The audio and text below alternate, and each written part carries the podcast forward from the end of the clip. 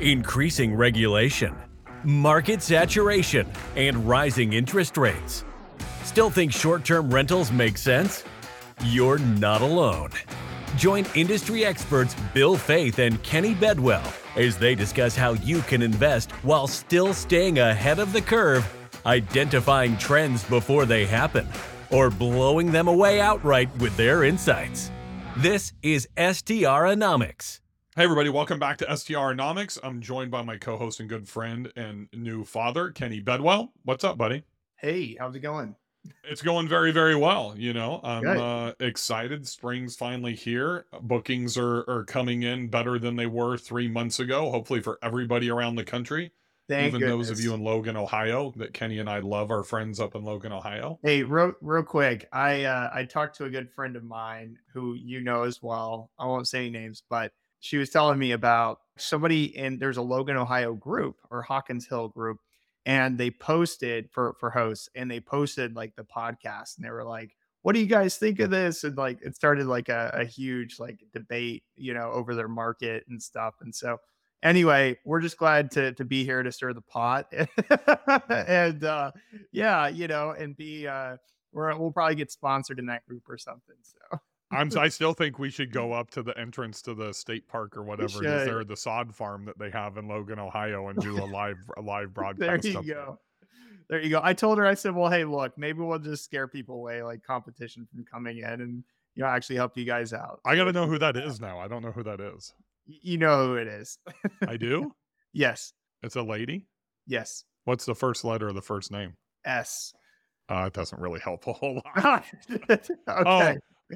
Okay, I, real estate agent. No. Okay, I I don't know. We'll I'll type in the chat or something. But uh, there you go. anyway. Yeah, put it in the private chat. Who We're- is it? we're- yeah. We don't hate Logan, Ohio, though. Everybody. I mean, honestly, we're we're just here to tell you what the best places are to, you know, invest in. And you know, Kenny goes over the data, and then I I'm here as a color commentator to show you how to take that data and literally make more money with it. Right? I mean, that's the the whole deal. And you know, in all fairness to Logan, Ohio, it was number one on Kenny's list in September of, of 2021. It's just not there anymore.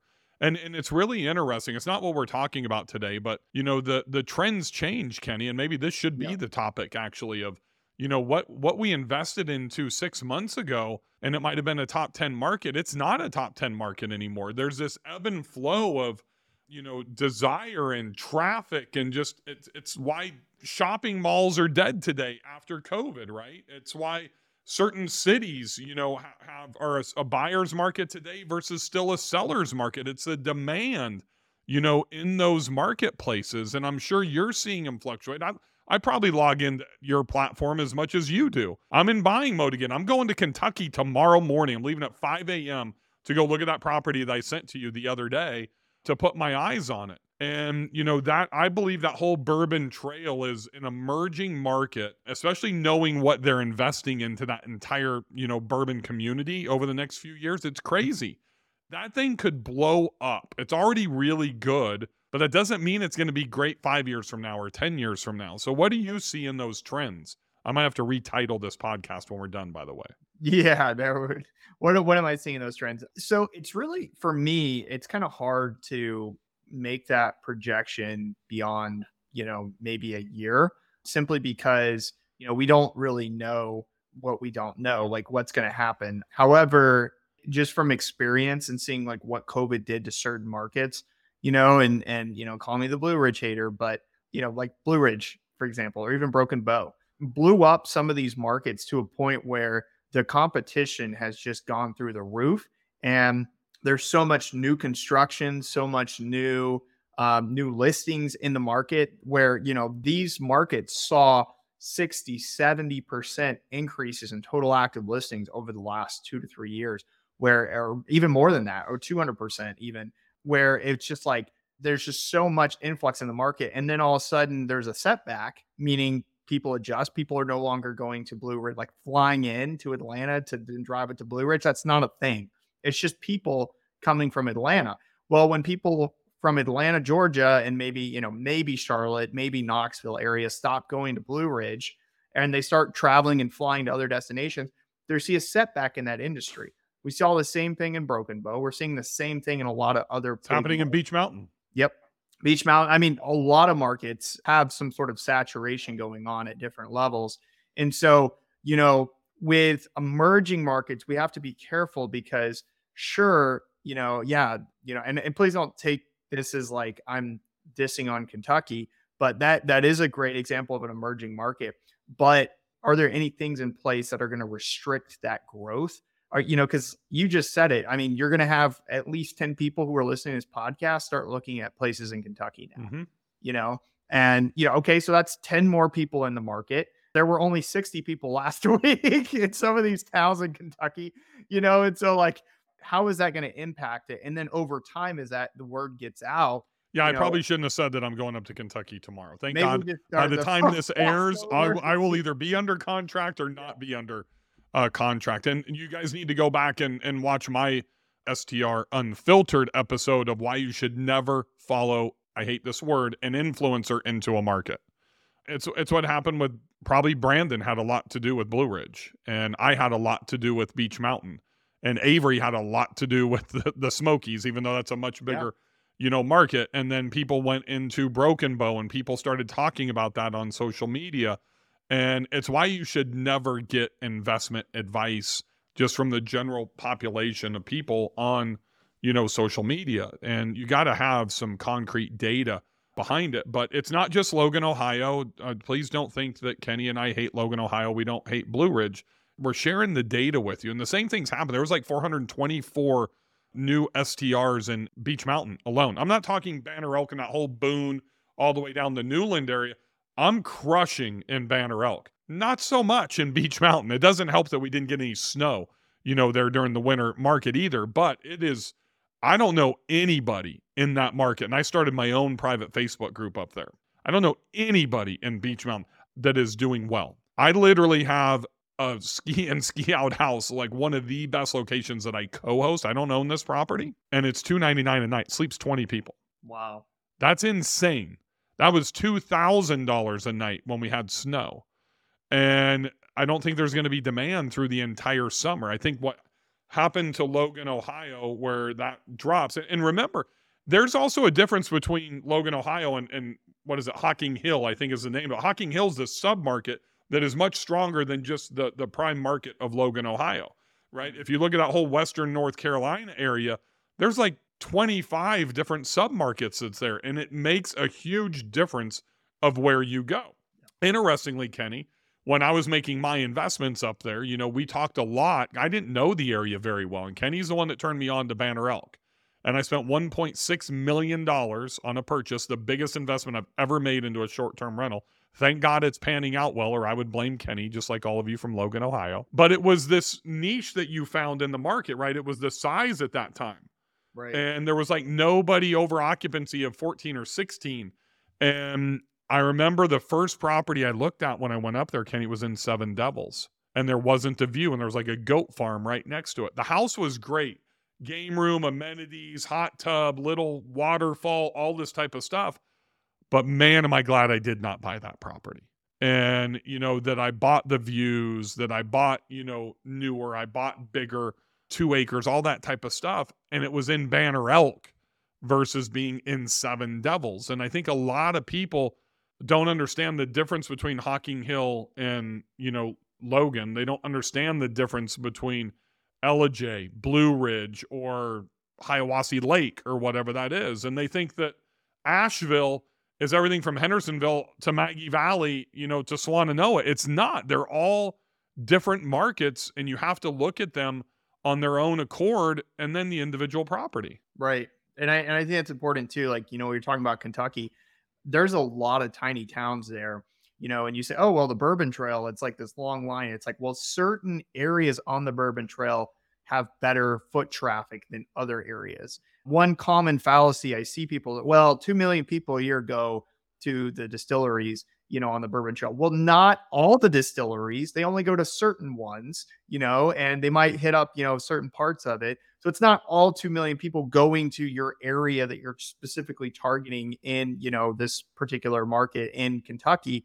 You know, it, it's certain areas and submarkets. And that's true about every other large regional market. You know, when you say the Smoky Mountains, I mean, that one's got a lot of foot traffic, don't get me wrong, but not everybody is going into Sevierville. Not everybody is even going into Gatlinburg. You know, most people are, but it's just like understanding how these markets function and the submarkets within will help us get a better idea of what's missing and what we should be going after. I'll, I'll just add this too it. When you said don't follow influencers, I've seen people do that and make that mistake. And what ends up happening is they just go into the market. They don't pick the right locations. They don't do the research behind, okay, I'm just following this person to the name of this market because they're here and they're doing well. And that's the mistake is they'd stop at that point of research and don't carry on.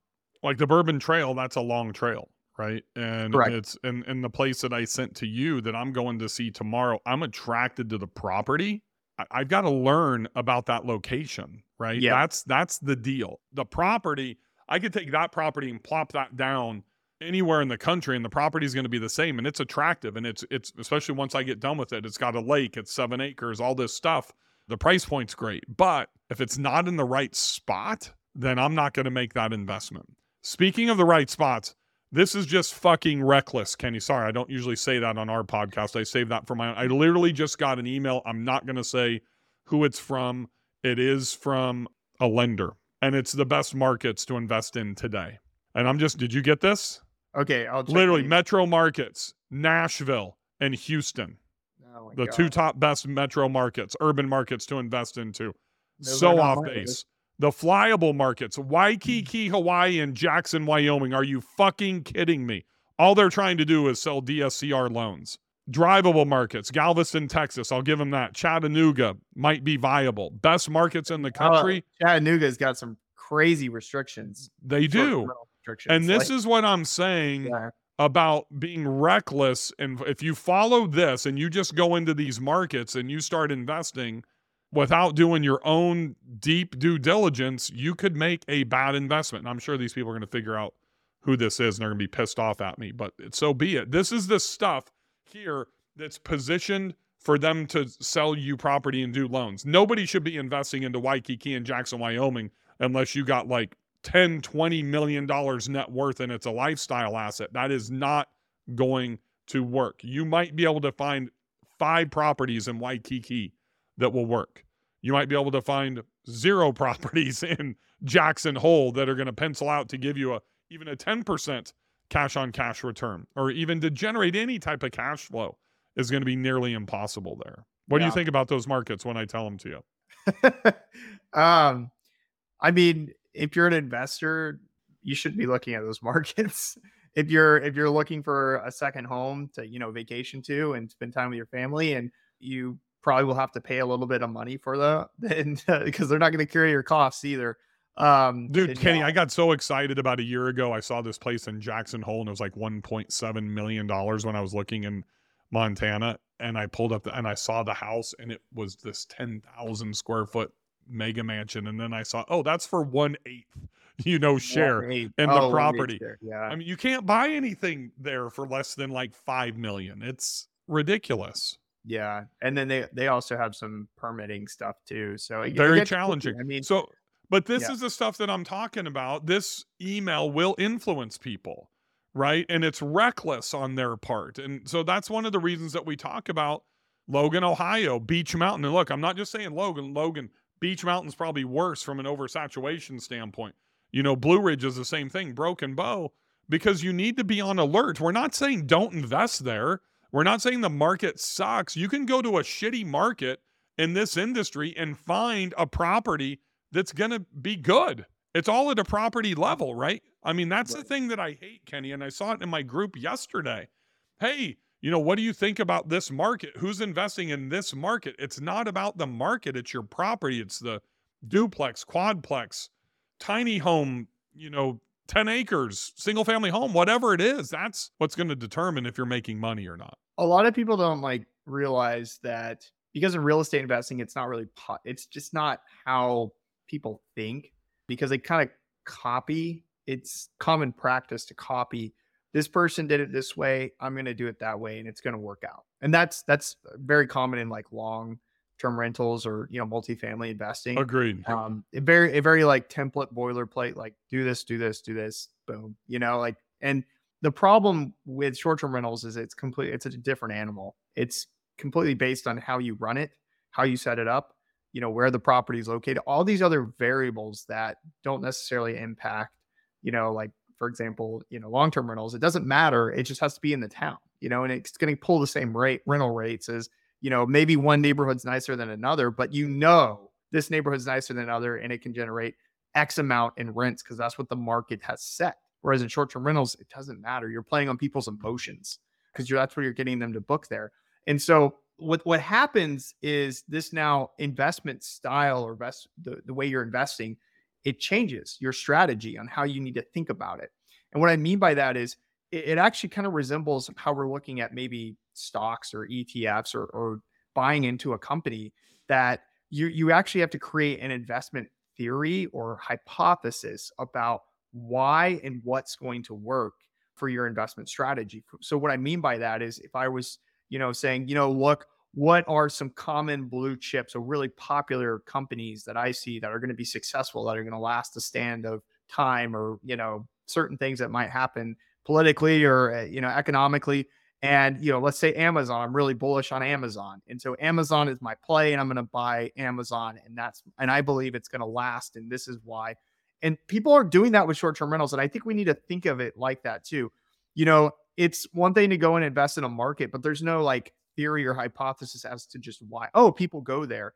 But where are they going and why are they going? You know, like if you want to go to invest in Kentucky, cool. But like, what other investment strategies can you do? It's not just buying single family homes. It could be buying multifamily, buying tiny homes, like you said, you know, setting up glamping sites. Like, those are separate strategies that can be implemented into any type of market.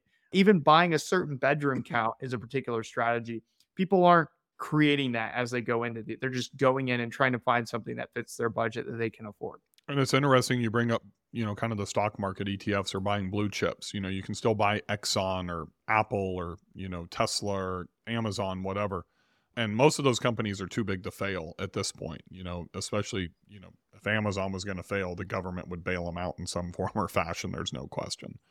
But you look at those blue chips, but a well diversified portfolio is going to have blue chips. Like I only own Berkshire Hathaway stock. I'm a blue chip guy. I'm not taking flyers on crypto and, you know, all this, you know, penny stocks and, you know, all the T sheets and all that type of stuff. And I, I, you know, I wish I would have taken a flyer on Tesla back in the day, you know, before it was Tesla. Everybody does. But you talk about those blue chip markets. Broken Bow is not a blue chip market. The Bourbon Trail is not a blue chip market. The Bourbon Trail is like a flyer, right? Mm-hmm. And, you know, is it going to continue to grow? Can it sustain? And it's so long, if you will, that you have to pick that right spot. There's no such thing from an investment standpoint as the Bourbon Trail, in my opinion. It's going to be those little micro areas of the Bourbon Trail. And like the place that I'm going to tomorrow, Kenny, is like almost 90 minutes from where Eric is.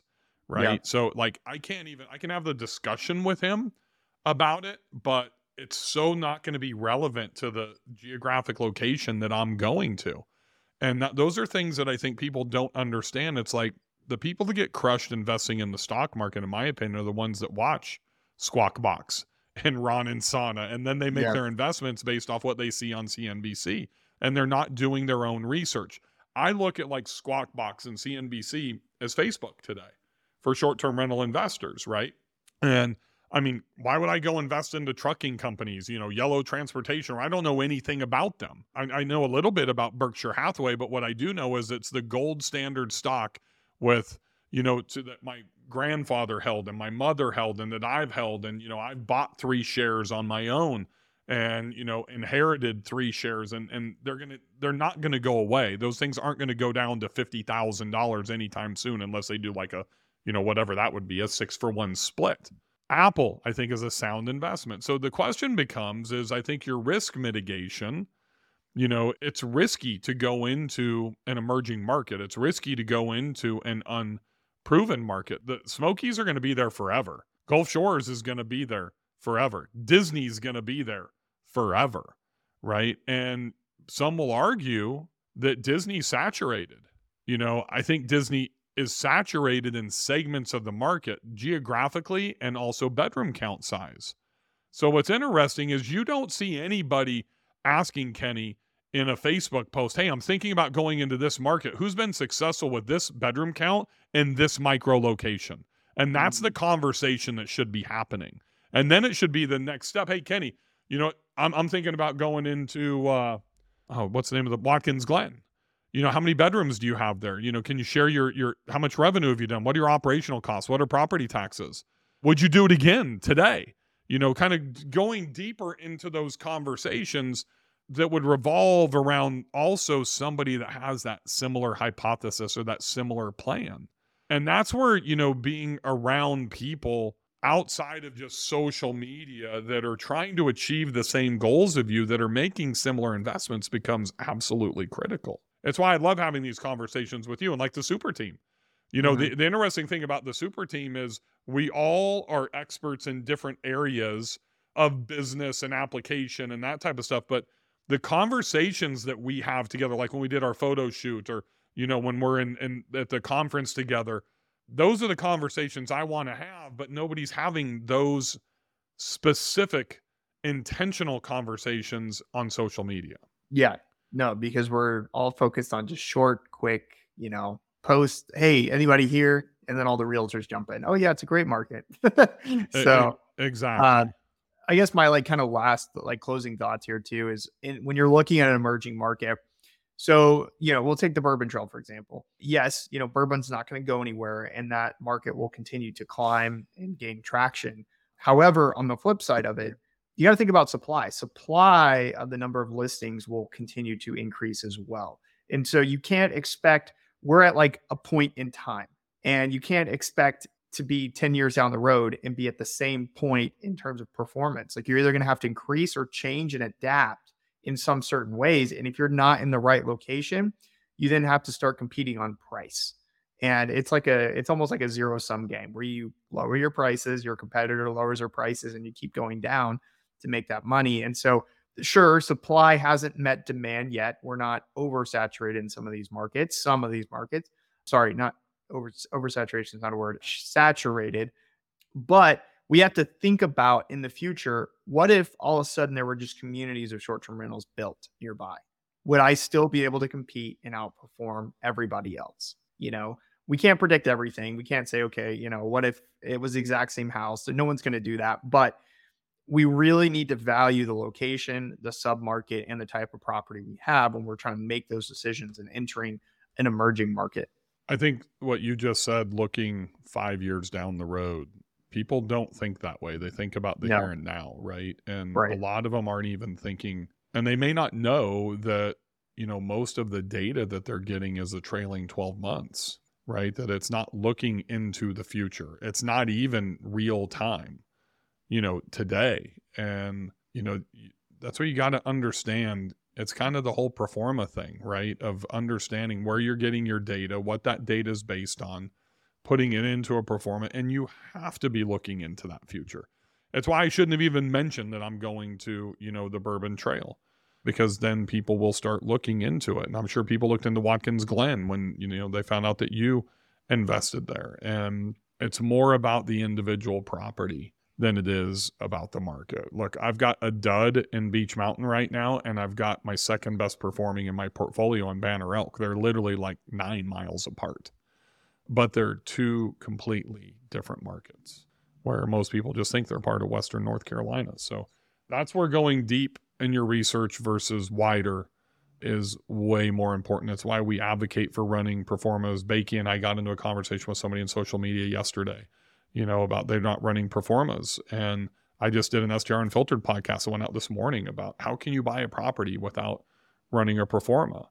And I think that's something that I would like to maybe we tackle in the future is kind of running through a pro forma and, you know, going through what really what's the data that the important data that can't be missed, you know, when someone's mm. going to invest.